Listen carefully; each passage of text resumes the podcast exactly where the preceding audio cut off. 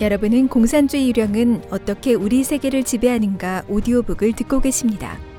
이 책은 공산당에 대한 9가지 평론 시리즈를 발간한 에포크 타임스 편집부가 출간했습니다.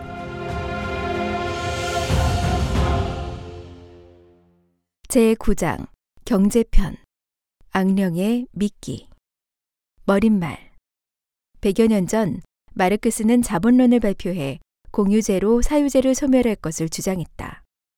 반세기 이후 공산주의 공유제의 광풍이 전 세계 국가 중 3분의 1을 휩쓸었다. 1990년을 전후로 동유럽 공산주의 진영이 해체되고 많은 동유럽 국가는 충격요법을 실시해 시장 경제로 돌아갈 수밖에 없었다. 공산당이 집권하지 않았는데도 사회주의식 국유화를 신봉해 공유제와 계획경제를 실시한 국가는 빈곤과 고통을 겪은 후 어쩔 수 없이 부분적 자유시장 경제 제도를 도입했다. 공산주의 악령은 동서양을 가리지 않고 전면적으로 공격함으로써 세계를 지배하려는 야욕을 상당 부분 실현했다. 그런데 많은 나라가 공산주의와 사회주의 경제 모델을 버렸다. 그렇다면 이는 공산주의 악령의 목적이 실패했음을 방증하는 것일까? 실은 그렇게 간단한 문제가 아니다.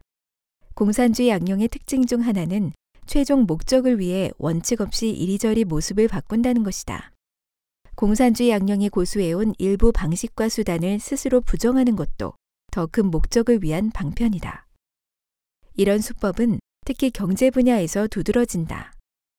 지금 세계 경제 상황과 배후의 본질을 자세히 분석해 보면 공산주의 양령이 이미 경제의 각 분야에 검은 손을 뻗었음을 알게 돼 경악을 금치 못할 것이다. 환상적이고 아름다운 각종 청사진, 그리고 정부에 대한 맹목적인 숭배 속에서 각국 경제는 한 걸음씩 자유경제의 궤적을 벗어나 도덕적 근본을 상실하고 공산주의 악령의 손아귀에 빠져들고 있다. 그 진실을 규명하고 사고하고 대책을 만드는 일을 한시도 늦출 수 없다. 1. 서방 선진국이 시행하고 있는 또 다른 형식의 공산주의. 마르크스는 공산당 선언에서 공산주의자들은 자신의 이론을 한마디로 요약할 수 있는데 바로 사유제를 소멸하는 것이다. 개인에게 있어서는 부르주아의 개성, 독립성, 자유를 소멸하는 것이고 사회에 있어서는 자신의 정치적 통치를 이용해 부르주아의 자본 전체를 조금씩 약탈하고 모든 생산 도구를 국가, 즉 통치 계급으로 조직된 프롤레타리아의 손에 집중시키는 것을 의미한다고 했다. 이러한 목적을 달성하기 위해 공산주의 악령은 공산국가에서 폭력과 학살 방식을 사용했다. 하지만 자유사회에서는 폭력적인 공산주의가 크게 환영받지 못하므로 비폭력 방식을 채택하고 각종 변형 사회주의 형식을 사용해 단계별로 그리고 정도를 달리해 사회 전반에 침투한다. 따라서 표면적으로는 그리 쉽게 판별할 수 없다. 현재 서방 사회의 많은 경제 정책은 표면적으로 사회주의처럼 보이지 않고 명칭 또한 사회주의가 아니지만 궁극적으로는 사유재산권을 제한하거나 탈취하고 기업의 자유를 제약한다. 또한 정부 권력을 확대해 사회주의에 근접하는 고세율과 고복지, 그리고 국가 경제에 국가가 전면적이고 적극적으로 개입하는 등의 수단을 사용한다. 1. 서방 선진국의 고세율 고복지. 서방 국가에서 실시하는 공산주의 사회주의 경제의 중요한 특징 중 하나가 고복지다. 공산국가에서 온 사람들이 서방 선진국의 고복지 정책을 접하면 오히려 더욱 공산주의 같다는 느낌을 받는다. 1. 변형된 사회주의. 정부는 본래 가치를 창출하는 주체가 아니다. 양털은 양에서 나오듯 고복지의 재원은 세수나 국채이고 이는 최종적으로 국민이 지불하는 것이다. 국채는 시간차가 있을 뿐 결국 납세자들이 부담한다. 고복지는 바로 변형된 공산주의로 서방 사회는 단지 공산당의 폭력혁명을 부르짖지 않을 뿐이다. 높은 세수는 국가가 경제에 개입해 부를 재분배하기 위해 대량의 사유재산을 강제로 국가에 넘기는 것으로 그 본질은 점진적이고 은밀한 방식의 사유재산 폐지 정책이다. 고세율 정책과 공산정권의 공유제, 평등주의는 가는 길이 다를 뿐 목적지는 동일하다. 둘의 차이는 단지 국가 점유가 생산 이전에 일어나느냐, 생산 이후에 일어나느냐 하는 것 뿐이다. 공산 정권의 공유제에서는 국가가 직접 생산 자원을 점유하는 반면 서방 국가의 고세율 정책은 개인이 생산 자원을 점유하지만 생산해낸 부는 세수 형식으로 걷어들여 국가가 점유한다. 이 둘은 사실 국민의 부를 갈취하는 것이나 다름없다. 단지 후자는 공산주의의 공유제만큼 폭력적이지 않고 또 투표와 입법 방식을 통해 합법적으로 시행할 뿐이다. 복지제도에 긍정적인 면이 있기 때문에 현혹되는 측면이 있다. 그래서 공산주의 양령에게 고복지 고세율 정책을 계속 추진하도록 빌미를 준다.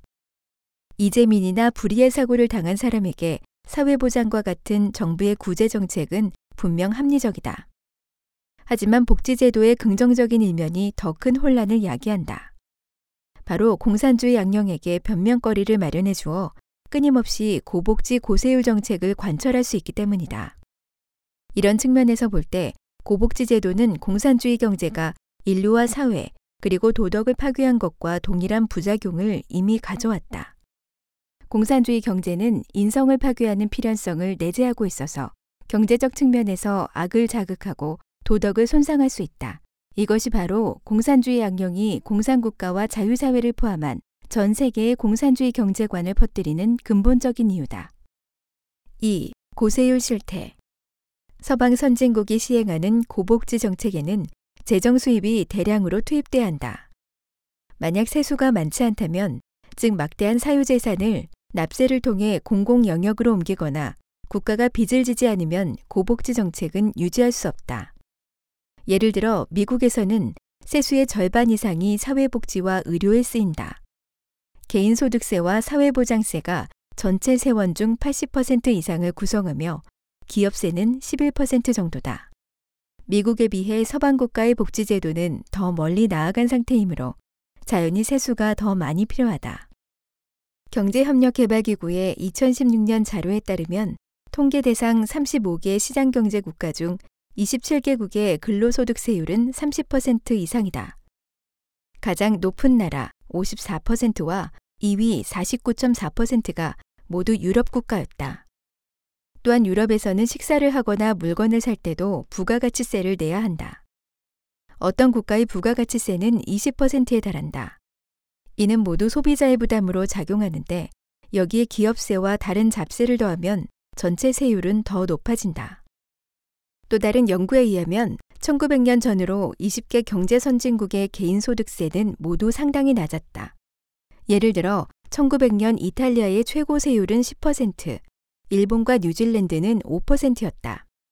하지만 1950년에 이르러 이 20개국의 세율은 최고조에 달했는데 평균치가 60%를 초과했다. 그 후 완만히 감소해 현재는 40% 선을 오르내리고 있다.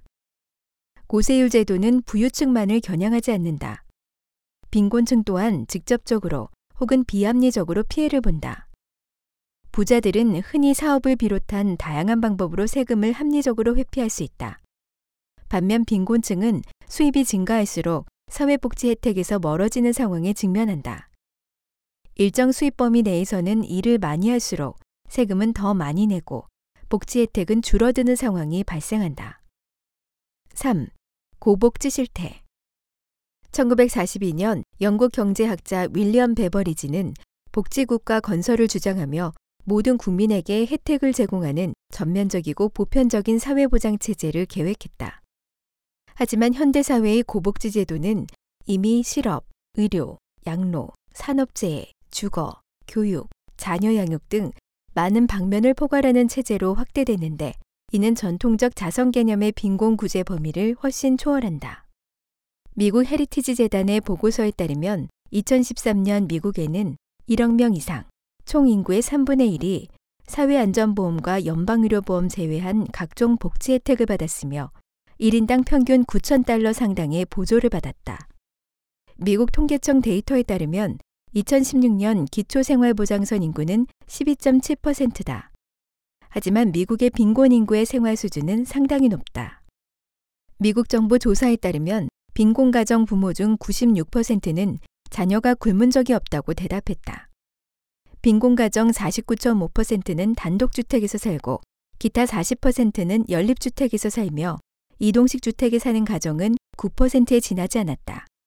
또한 에어컨이 있는 가정은 80%, 대형 스크린 액정 TV가 있는 가정은 40%, 차를 보유한 가정은 4분의 3이었다. 이렇게 인위적으로 구획 지어진 방대한 빈곤 인구는 더욱더 복지를 확대할 충분한 변명거리를 제공한다. OECD 가입국 중 미국의 복지는 평균 이하에 속한다. 수많은 북유럽과 서유럽 국가의 국민은 미국을 훨씬 뛰어넘는 복지를 누리고 산다. 예를 들어 덴마크의 요람에서 무덤까지의 안전망에서는 가장 부유한 시민도 무료 의료보건, 무료 대학교육, 복지금 등 엄청난 혜택을 똑같이 누린다. 경제위기 이전 그리스에서는 1년에 14개월치 급료를 받고 61세에 퇴직하고 월급의 90%가 넘는 연금을 받았다. 또한 스웨덴에서는 최장 550일 연속 유급병가 혜택을 누렸다. 자선 차원의 전통 빈곤 구제 단계에서 전 국민을 대상으로 하는 고복지 단계에 이르렀는데 이는 실제로 공산주의 양령이 점진적으로 공산주의 경제를 실현하는 수단이다. 4. 고복지를 이용해 도덕을 타락시키고 빈부 갈등을 키우다. 경제적 시각에서 보면 복지국가의 본질은 일부 사람의 돈을 다른 사람에게 쓰는 것이라 할 수 있다. 하지만 중간에서 정부가 부의 분배를 담당하기 때문에 복지 수혜자가 불로소득을 취함으로써 받는 도덕적 압력이 크게 낮아진다. 고복지 제도가 야기하는 도덕관념 부패 현상은 북유럽에서 매우 두드러진다. 스웨덴 학자 니마 사난다지는 세계 가치관 조사 데이터를 이용해 이러한 현상을 분명히 증명했다. 1980년대 초 스웨덴인 82%와 노르웨이인 80%는 받아서는 안 될 정부 복지 혜택을 받는 것은 부당하다는 데 동의했다.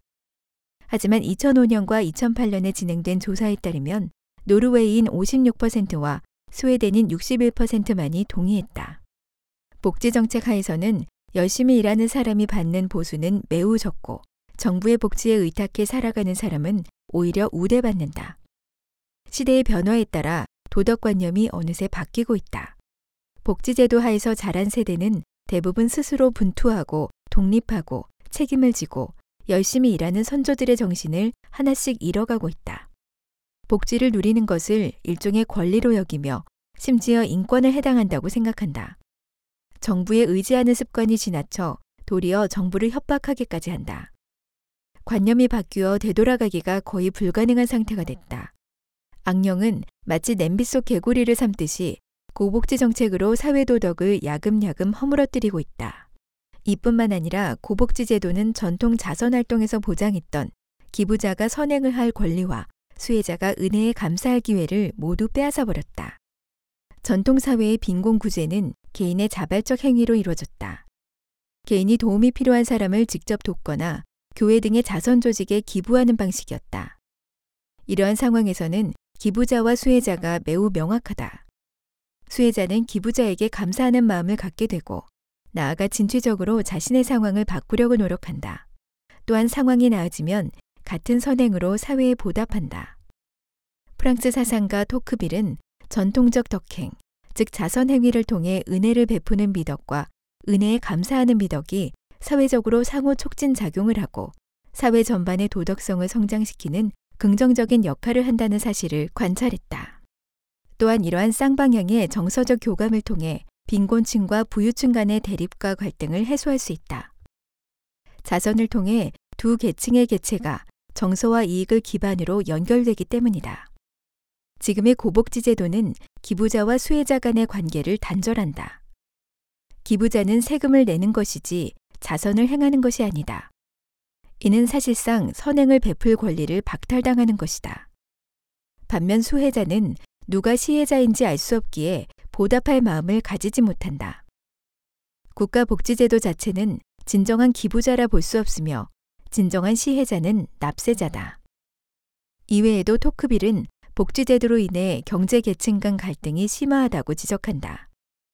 부유층은 부의 일부를 납부하도록 강요받을 뿐 도움을 받는 대상을 만나 동정심을 가질 기회가 없다. 오히려 그들은 빈곤 계층을 미워하거나 멸시하면서 탐욕스러운 타인으로 간주한다. 또한 빈곤층은 이러한 물질적 구제를 당연시하고 충족감을 느끼지 못할 것이다. 한 계층은 공포와 증오심으로 세상을 바라보고 또 한 계층은 낙담하고 질투하는 마음으로 자신의 불행을 바라보게 된다. 시기심과 투쟁을 일으키는 것은 바로 공산주의 양령이 고복지 경제로 사람을 망치는 또 다른 수단이다. 이러한 갈등은 그리스 경제 위기 발발 이후 크게 두드러졌다.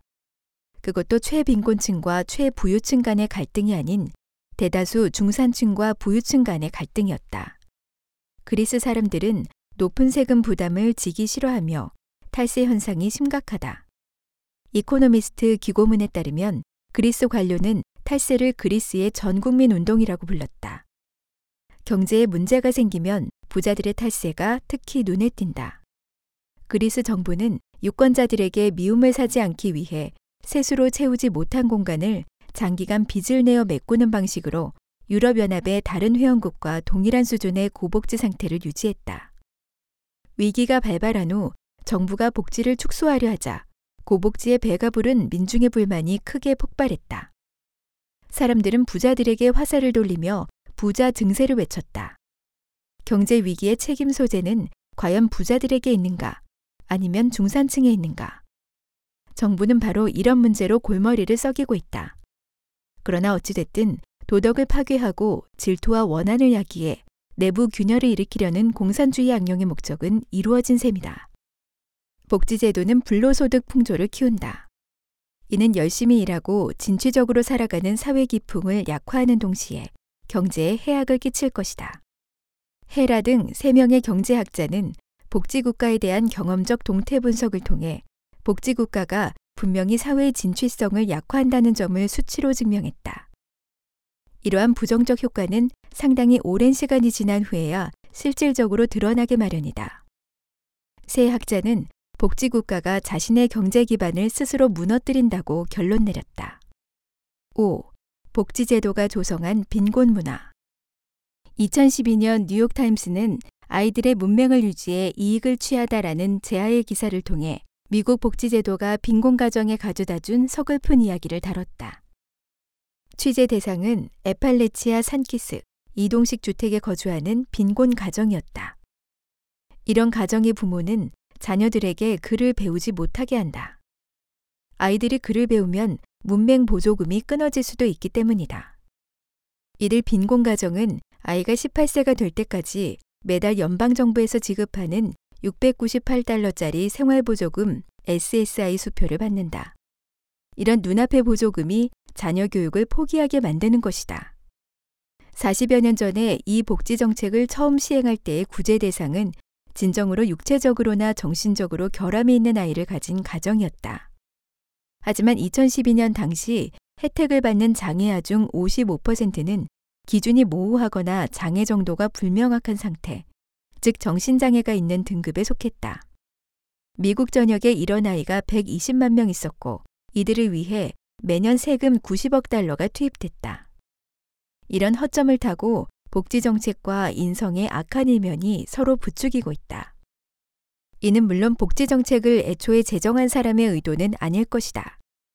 하지만 사람을 해치려는 악령의 목적이 실현되도록 간접적으로 도왔다.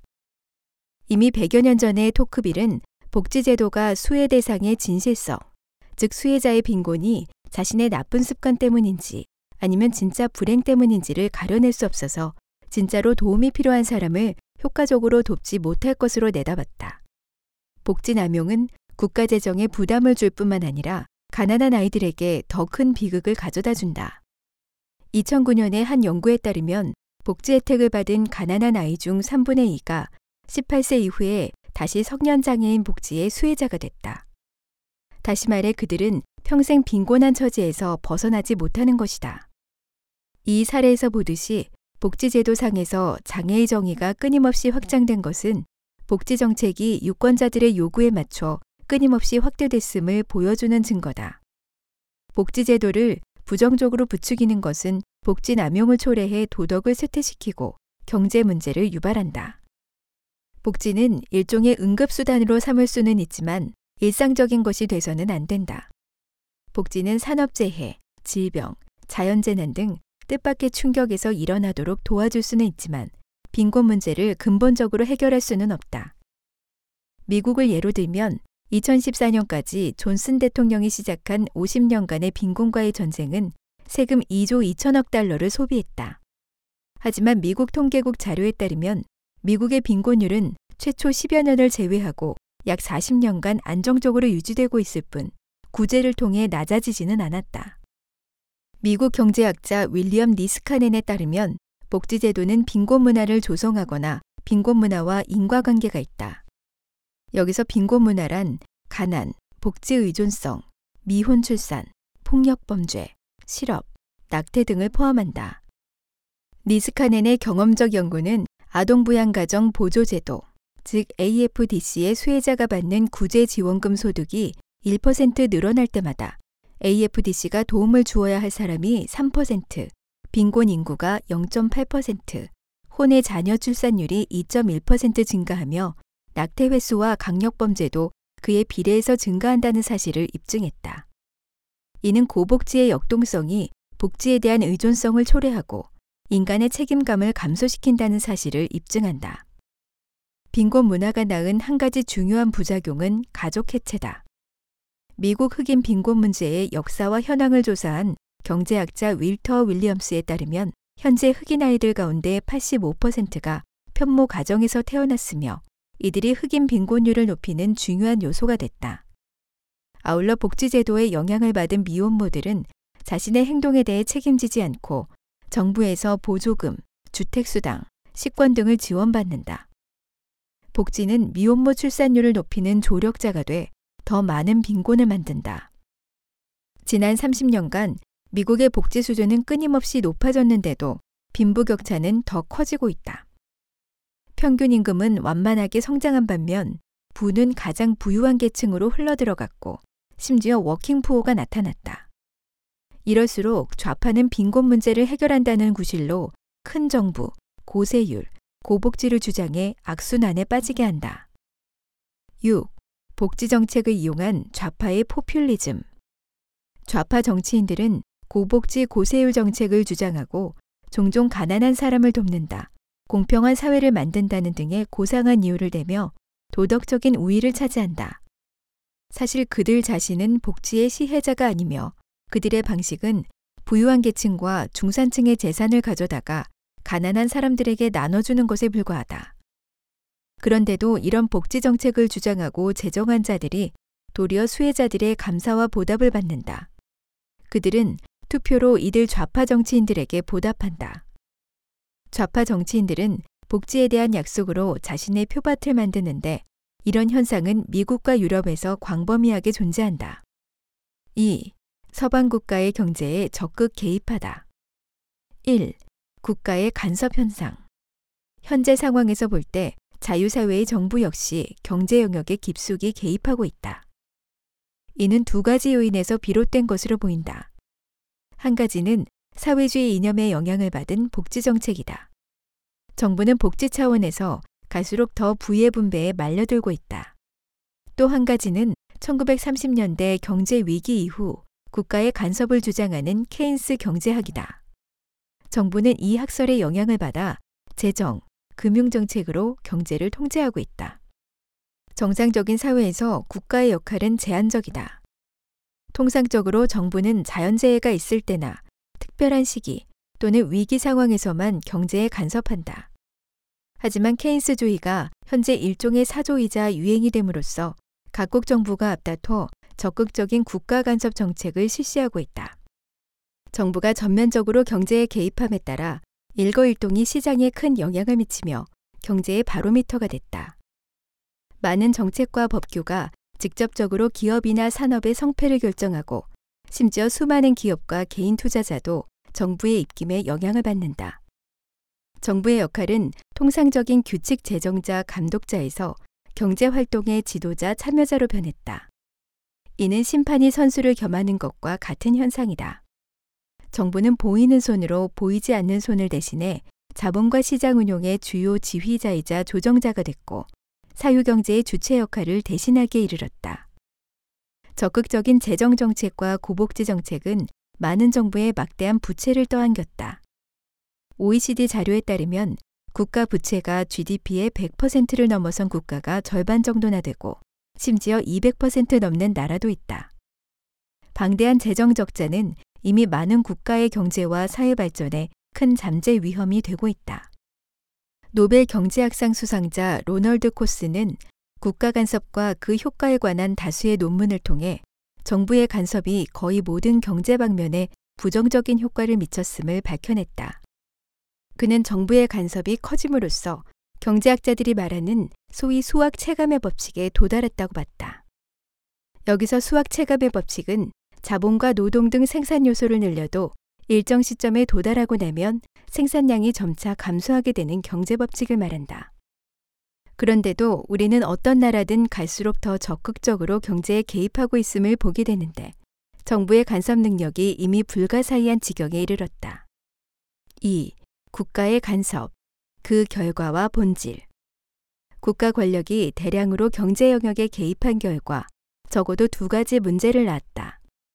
첫째, 정부의 권력, 역할, 규모 등이 팽창됐다. 관료들은 갈수록 자신이 경제를 간섭할 능력이 있고 정부가 구세주 역할을 할 수 있다고 여기며 적극적으로 개입했다. 위기 상황에서 정부가 끼어들었다가 위기가 사라져도 정부의 기능은 여전히 유지되는 경우가 많았다. 둘째, 사람들이 정부 권력에 더 의지하게 됐다.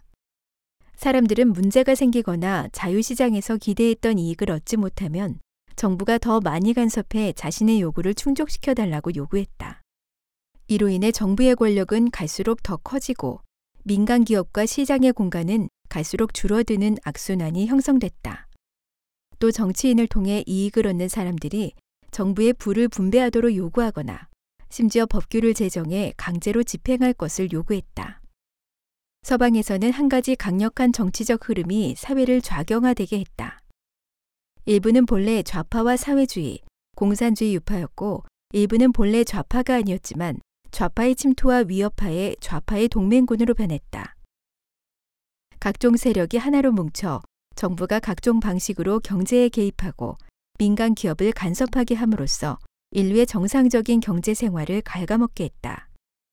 많은 사회운동이 겉으로는 민간의 자발적인 행동처럼 보이지만 사실 그 배후에는 모두 공산주의 양령이 조종하는 요소가 있다. 주지하다시피 서방 정부는 이미 갈수록 정치적 원인과 평등을 구실로 공공 권력을 사용해 시장을 간섭하거나 심지어 법률 형식으로 간섭을 고착화하고 있다. 이는 의심할 바 없이 시장 경제의 주체인 인간의 자유의지를 박탈하고 국가의 의지를 시장에 강요하는 것이다. 이는 실제로 끊임없이 정부의 권력을 경제에 집중시키고 시장 경제를 권력 경제로 바꾸고 시장을 권력의 예속물로 만들어버린다. 장기간 이렇게 나아간다면 공권력이 전면적으로 경제와 민생을 통제하고 경제적인 수단으로 정치 권력을 집중시켜 국민과 전 사회를 노예로 부리게 될 것이다. 겉으로는 일상적인 경제 정책으로 보이지만 국가의 간섭이 점진적으로 실행되는 과정에서 서서히 극단으로 나아가게 된다. 공산주의 양령은 바로 이렇게 인류를 한 걸음씩 공산주의로 향하게 한다. 3. 공산 독재로 유도하는 사회주의 경제. 고세율과 고복지를 포함해 국가가 대규모로 간섭하는 정책은 서방 자본주의 제도 하에서 사회주의를 실천하는 것으로 계획 경제의 핵심 사상과 일치한다. 즉 모두 국가 명의로 권력 방식으로 경제를 좌우하는데 정부가 전지전능하다고 보고 정부의 신의 역할을 맡기겠다는 꿍꿍이 속이다. 단지 현재 서방 국가에서는 민간의 자유 역량이 제약하고 있는 데다 자본주의 제도가 보충하고 있어서 공산국가의 계획 경제처럼 그렇게 극단적으로 국가가 개입하지 않을 뿐이다. 저명한 경제학자이자 사상가인 프리드리히 하이에크는 국가가 통제하고 진행하는 어떠한 대규모 재분배 계획도 필연적으로 시장을 간섭할 것이고 또 필연적으로 독재 정치를 초래할 것이라고 경고하면서 이는 민주 비민주와는 아무런 관계가 없다고 했다. 그는 현재 유럽과 미국의 사회주의가 비록 이전의 공유제나 계획경제와는 다르다 해도 주된 의미는 세수와 복지국가 제도를 통해 광범위하게 소득 재분배를 하는 것이니만큼 계획경제와 마찬가지로 노예화를 초래할 것이라고 판단했다. 본서 전문에서 이미 지적했다시피 마르크스 엥게스 레니는 모두 사회주의를 공산주의로 가기 위한 필연적 단계로 봤다. 마치 열차가 중간역에 정차하더라도 그것이 종점으로 향하는데 아무런 영향을 주지 않는 것과 같다. 한 국가가 사회주의로 향하는 배후의 추동인자는 바로 공산주의 양령이며 그것은 기어코 계속해서 앞으로 나아갈 것이다. 인류 사회는 경제와 여타 방면에서 일단 전통을 버리고 공산주의 양령의 가치관을 받아들이기만 하면 삿된 길로 가게 된다. 그 속도에 지나치게 관심을 기울일 필요는 없겠지만 방향이 변하지 않는다면 조만간 그 길의 종점에 도달하게 될 것이다. 전통에서 벗어나는 그 길의 종점은 인간 천국, 유토피아가 아니라 인류 파멸이다. 사실상 악령은 천국이 실현되든 안 되든 관심이 없다. 애초부터 사람을 유혹하기 위해 동원한 허상이기 때문이다. 오직 인류를 해멸할 수 있다면 악령은 매우 흡족해 한다. 2. 중국 공산당 모델 사회주의 괴물 경제 공유제와 계획 경제가 중국의 빈곤의 고통을 안기자 중국 공산당은 어쩔 수 없이 소위 개혁 개방을 하고 시장 경제를 실시했다. 많은 사람이 중국 공산당이 자본주의를 한다고 하지만 사실은 그렇지 않다. 1. 공산주의 양령은 중국 경제에 대한 통제를 늦추지 않았다. 중국 공산당은 부득이 일부 경제 부문의 제약을 풀고 시장 메커니즘을 일부 도입해 일정 부분 민간 경제를 허락했다. 하지만 이것이 공산 악마가 통제를 느슨히 했음을 뜻하는 것은 아니다. 이것은 단지 공산주의 양령이 자신의 생존을 유지하고 세계를 기만하기 위해 술수를 부린 것에 불과하다. 중국 공산당의 경제 모델은 사회주의, 국가주의, 시장경제 등이 기형적으로 결합한 괴물이다. 비록 민영기업이 일부 존재하긴 하지만 중국 공산당은 지금까지 민중에게 사유재산권을 허용하겠다고 약속한 적이 없다. 따라서 토지를 포함한 모든 자원은 근본적으로 국유자산이다. 더구나 중국 경제는 국가 권력으로 경제를 통제하고 국가 계획으로 경제를 움직이는 권력 경제에 속한다. 시장은 다만 국가가 경제를 추진하기 위해 이용하는 일종의 수단에 불과해 진정한 독립성도 없고 시장을 지원하는 제도나 시스템도 없다.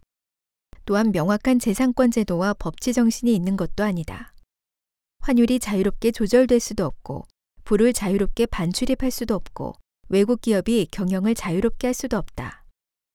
중국 공산당은 수출을 자극하기 위해 기업에 정부 보조금을 지급하고 수출세도 환급해 주는데 이는 세계 무역 질서를 어지럽히는 행위다.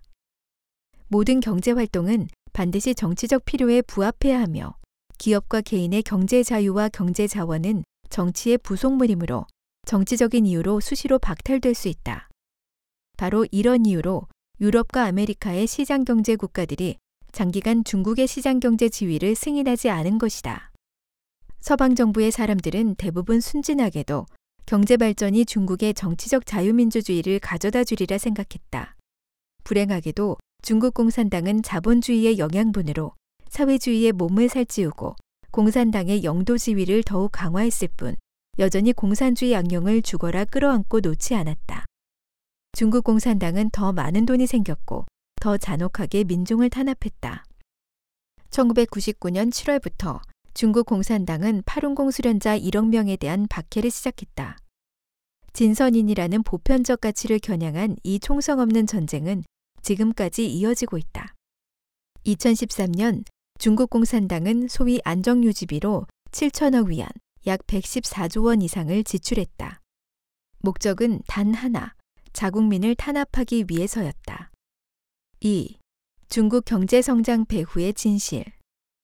중국은 약 40년 동안 GDP가 성장했는데 이것은 마치 사회주의 경제의 우월성을 보여준 것처럼 보인다. 정계 학계의 엘리트와 싱크탱크를 포함한 서방의 많은 인사가 경이로운 눈빛으로 바라보며 전체주의 체제의 높은 효율성을 칭찬했다. 사실 중국 공산당 경제 모델은 복제할 수 없는 것이다. 이 점은 경제가 성장한 원인을 살펴보면 확인할 수 있다. 중국 경제는 한편으로는 사회주의 경제제도의 내재적 문제를 증명했고, 다른 한편으로는 부도덕한 권력 경제가 조성한 끔찍한 해악을 드러냈다. 중국 경제가 약 40년간 성장한 원인은 아래 몇 가지 요소들과 밀접한 관련이 있다. 첫째, 공유제 경제를 완화하고 완전 중앙계획 경제를 포기함으로써 사유 경제와 민간 기업이 부흥해 중국 경제가 강력한 추동력을 얻게 됐다. 근면하고 총명한 중국인들이 수십 년간 공산당에 손발이 묶여 궁핍한 생활을 하다가 기회가 생기자 돈을 벌려는 소망이 풀려나와 자연스레 거대한 힘을 낳은 것이다. 둘째, 서방의 자금과 기술이 중국으로 대거 유입됐다. 중국에는 원래 천문학적인 규모의 개발 가능한 토지, 노동력, 시장 등이 있었는데 값으로 환산할 수 없는 보물이었다. 후자가 땔감이라면 전자는 기름과 불인데 양자가 결합하자 중국 경제가 활활 타올랐다. 만약 공산당 독재 통치가 없었더라면 이 불은 더 빨리, 더 왕성하게, 더 오래, 더 안전하게 타올라 중국 경제는 벌써 발전했을 것이다. 중국에 유입된 서방 자금의 규모는 외부에서 상상하기 힘들 정도로 크다. 통계에 따르면 2000년부터 2016년까지 미국의 대중국 직접 투자만 약 8천억 달러, 현재 가치로 약 893조 원에 달한다. 1979년부터 2015년까지 중국이 실제로 사용한 외국 자금은 총 1조 6,423억 달러, 1,833조 원에 달한다. 세 번째, 서방 국가는 중국의 최혜국 대우 관세율을 적용하고 광활한 시장을 줬다. 2000년 5월 미국은 중국에 항구적 정상무역 관계 지위를 부여했다. 2001년 12월 11일 중국이 정식으로 세계무역기구 WTO에 가입했다. 국제시장이 중국의 대문을 활짝 열어준 것이다. 네 번째, 중국 공산당은 오직 경제 성장을 위해 열악한 작업 환경, 노동자 농민 착취, 폭력적인 강제 철거 등의 부도덕한 방식을 채용한 데다 환경오염과 장기적인 손실은 아랑곳하지 않고 원가 절감과 속도전에 매달렸다. 중국 공산당은 서방의 자금, 기술, 시장, 유리한 무역 조건, 그리고 중국 내의 저렴한 노동력과 생산 원가를 이용해 매년 대량의 외화를 벌어들였다. 미중 간의 무역 격차는 2000년 약 800억 달러에서 2017년 3,750억 달러로 급증했다. 마지막으로 중국 공산당은 세계 무역 규칙을 파괴해 부당한 이익을 얻고 막대한 외화를 벌어들였으며 국가 전략으로 지적재산권을 절취해 기술 격차를 좁혔다. 미국 지적재산권 침해협회가 2017년에 발표한 보고서에 따르면 중국이 매년 상품 위조, 소프트웨어 불법 복제, 산업 기밀 절도 등으로 미국에 끼친 손실액은 2250억에서 6천억 달러에 달한다. 지난 3년간 미국이 침해당한 지적재산권 손실액은 1조 2천억 달러로 절대 다수는 중국이 조성한 것이다. 2015년 11월 미국 국가정보국이 발표한 보고서에 따르면 매년 산업 스파이 해킹으로 입은 손실액이 4천억 달러에 달하는데 그중 90%가 중국의 소행이다. 이로써 중국의 경제 성장은 주로 사회주의 이념 완화, 서방 선진국의 수혈, 기술 절도, 부도덕한 경제 행위 등으로 조성된 것임을 알 수 있다. 이는 중국이 경제 성장을 이룬 것은 결코 사회주의 제도가 우수해서가 아니고 중국이 정상적인 자본주의 길을 걸었기 때문도 아님을 의미한다. 서방에서는 중국 공산당의 이런 부도덕한 공산 독재 경제 모델을 국가 자본주의라 부르기도 하는데 사실 중국 공산당을 미화한 표현이다. 중국 공산당 독재하에서 경제는 단지 정치의 신여에 불과하며 시장 경제를 표방하는 것은 단지 세계를 농락하기 위한 술수에 불과하다. 중국 공산당의 경제 모델은 전 세계에 하나의 가상을 심어줬다. 바로 국가 역량을 동원하면 경제가 빠르게 발전할 수 있고 부도덕한 수단을 쓰면 경제 경쟁에서 승리할 수 있다는 그릇된 믿음이다. 이로 인해 여러 나라가 국가가 적극적으로 간섭하는 사회주의 방향으로 앞다퉈 나아갔다. 만약 중국 공산당의 경제 모델을 하나의 성공 사례로 보고 그것이 일으킨 결과, 즉 인권 탄압과 도덕 타락 등의 재앙을 무시한다면 목이 마르다고 독주를 마시는 것과 같은 우를 범하는 것으로 그 오판의 대가는 엄중할 것이다. 3. 기형적 경제 모델이 초래한 결과 중국 공산당의 기형적인 경제 발전 모델은 끔찍한 도덕 위기를 초래했다. 공산주의 양령은 중국이 경제력을 과시하는 동시에 도덕을 전면적으로 타락시키도록 했고 도덕이 부패한 줄 모르는 사람들이 우쭐거리며 경제적 이익을 만끽하는 사이 자기도 모르게 파멸로 나아가게 했다. 오늘날 중국은 짝퉁이 진품을 대신하고 유독식품이 범람하고 음란과 도박 풍조가 만연하고 부정부패가 판을 치면서도 수치스러워하지 않고 도리어 큰소리친다. 신뢰가 무너지고 빈부격차가 심화되고 관과 조폭이 결탁하고 사회가 충돌하고 사법이 불공정하고 인명을 경시하는 등등 권력 경제하의 타락이 극에 이르렀다. 특히 중국 공산당 관료의 부패는 상상을 초월하는데 국유 자산 수십 수백억 위안을 예사로 집어삼킨다. 2011년 10월 광둥 포산에서 발생한 사건 하나가 중국은 물론 전 세계를 놀라게 했다. 왕외라는 2세 여아가 승합차에 부딪혔다. 아이를 친 운전사는 차를 세우지 않고 그대로 밀고 지나간 후 달아났다. 뒤따르던 차들도 마찬가지로 쓰러진 아이를 치고 지나갔고, 행인도 18명이나 현장을 목격했지만 아무도 아이를 구하지 않았다. 아이는 결국 죽었다. 한 외국 언론은 중국은 영혼을 상실했는가 라며 탄식했다. 이는 이 사회가 이미 도덕의 한계선을 넘어섰음을 보여준다. 도덕을 상실한 경제 발전은 안정적이지도 못하고 오래 갈 수도 없을 뿐더러 오히려 재앙을 부른다. 비인도적인 경제는 생태 위기를 조성하고 사회적 충돌을 심화한다. 부도덕하게 진행하는 국제 경쟁도 더는 지속 가능하지 않은데 중국 경제는 이미 그 대가를 지불하기 시작했고 위축 시기에 접어들었다. 중국 경제는 악령이 잠시 조성한 신기루로 중국은 강대한 약소국에 불과하다. 경제적으로는 눈앞의 이익에만 급급해 겉으로는 번영하지만 도덕이 전면적으로 타락하고 사회 위기가 전면적으로 폭발하면 모래성처럼 하루아침에 무너질 수 있다. 악령의 올가미에서 빠져나오지 않으면 현재의 경제 모델은 중국의 밝은 미래를 가져다 주지 못할 것이다. 왜냐하면 공산주의 악령은 파멸만이 진정한 목적일 뿐 애초부터 중국의 경제 발전에는 전혀 관심이 없었기 때문이다. 3. 후진국을 막다른 골목으로 이끄는 사회주의. 1. 구 동유럽 공산주의 경제의 잔재. 지금도 줄곧 전 세계인이 마음속에 공산주의를 담고 있다.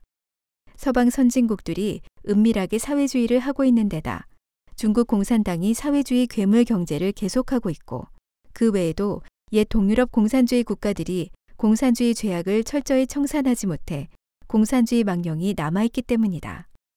이는 정치 경제 각 방면에 반영된다.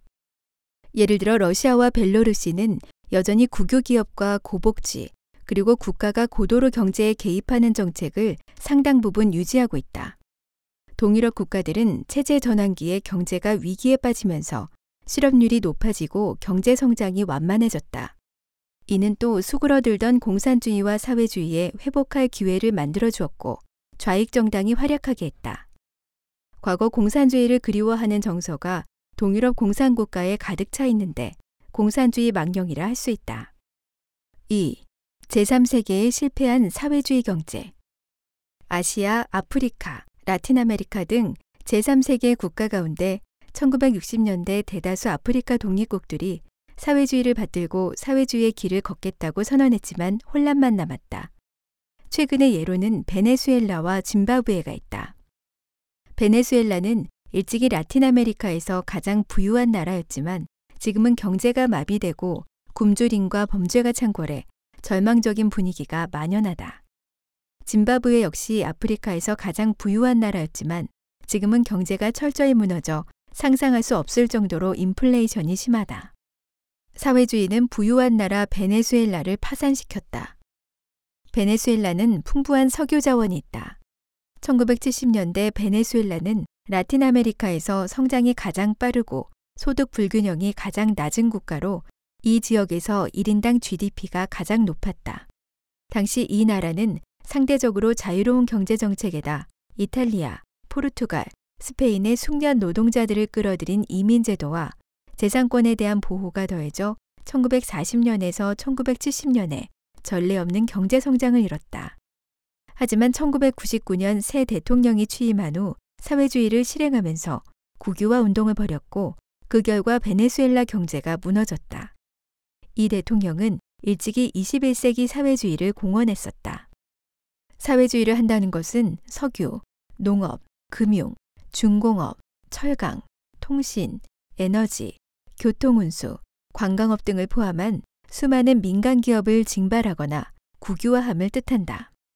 민간 기업 국유화 추진은 2007년 이 대통령이 재선에 성공한 후 더 두드러졌다. 이 정부는 2007년에서 2012년 사이에 민간 기업 1147개를 징발함으로써 재난 수준에 악영향을 미쳤다. 생산 부문은 폐쇄되고 비효율적인 국유 기업이 이를 대체했으며 논란 투자자들은 빠져나갔다. 생산 부문이 무너지면서 베네수엘라는 수입에 더 의존하게 됐다. 여기에 외환 통제와 가격 통제 등 일련의 정부 간섭이 더해지고 유가 하락까지 겹치면서 결국 재앙을 맞게 됐다. 어떤 이는 이 참극을 석유 위기 탓으로 돌리지만 그렇게 간단하게 볼 일이 아니다. 세계은행의 자료에 따르면 베네수엘라보다 석유 의존도가 높은 7개국이 2013에서 2017년 사이에 모두 경제가 성장했다. 문제의 근본은 사회주의 경제제도에 있다. 베네수엘라의 경제 정책은 기본적으로 마르크스가 공산당 선언에서 사회주의로 나아가는 국가에 제출한 10가지 요구에 부합한다. 베네수엘라의 참상은 공산주의 악령이 조성한 경제 재앙이다. 짐바브웨, 아프리카의 곡창에서 대기근으로. 짐바브웨는 1980년 정식으로 독립한 뒤 사회주의를 발전 방향으로 선택해 마르크스 레닌주의에 따라 사회주의를 건설했다. 이 나라의 초대 대통령은 젊었을 때 마르크스주의의 신도였고 그의 유격대는 마오쩌둥 사상의 지도를 받고 중국 공산당 정부의 무조건적인 원조를 받아 중국 공산당과 관계가 밀접했다. 사회주의를 신봉하는 다른 아프리카 국가들과는 달리 짐바브웨는 바로 국유화를 하지는 않았다. 2000년 토지개혁 이후 짐바브웨 경제가 공경에 빠져들기 시작했다. 짐바브웨의 토지개혁에 따라 백인 농장은 토지가 없는 흑인이나 정치적 관계가 좋은 사람들에게 배분됐다. 이 계획으로 짐바브웨의 생산성이 급격히 떨어졌다. 짐바브웨 중앙은행은 화폐 발행량을 늘려 위기에서 벗어나려 했지만 이것이 악성 인플레이션의 원인이 됐다. 짐바브웨 중앙은행의 자료에 따르면 2008년 6월 통합 팽창이 2억 3,100만 퍼센트에 달한다. 이 숫자는 2008년 11월 중순 피크에 도달해 거의 8억 퍼센트 돌파했다. 정부에서는 심지어 월간 통계 발표를 포기하기에 이르렀다. 1년 후 짐바브웨 화폐는 달러 대비 3경 5천조 대 1이 돼 어쩔 수 없이 자국 화폐를 포기하기에 이른다. 2008년 이 나라의 수많은 사람이 굶어 죽는 대기근이 발생해 1600만 인구 중 350만 명이 식량난을 겪었다. 공산주의 악령은 이 세상에 엄청난 해악을 끼쳤고 그로 인한 현실적이고 잠재적인 위험은 여러 나라에서 나타나고 있다. 그것이 서방 선진국에 가져온 문제는 지금 드러나고 있고 개발도상국에는 이미 침통한 현실이 됐다. 악령이 일시적으로 경제적인 평안과 만족을 가져다 줄 수는 있다. 하지만 반드시 기억해야 할 것은 그것의 본성은 바뀌지 않는다는 사실이다. 공산주의 악령은 기어코 도덕을 파괴하고 인류를 죽음의 구렁텅이로 끌고 갈 것이다.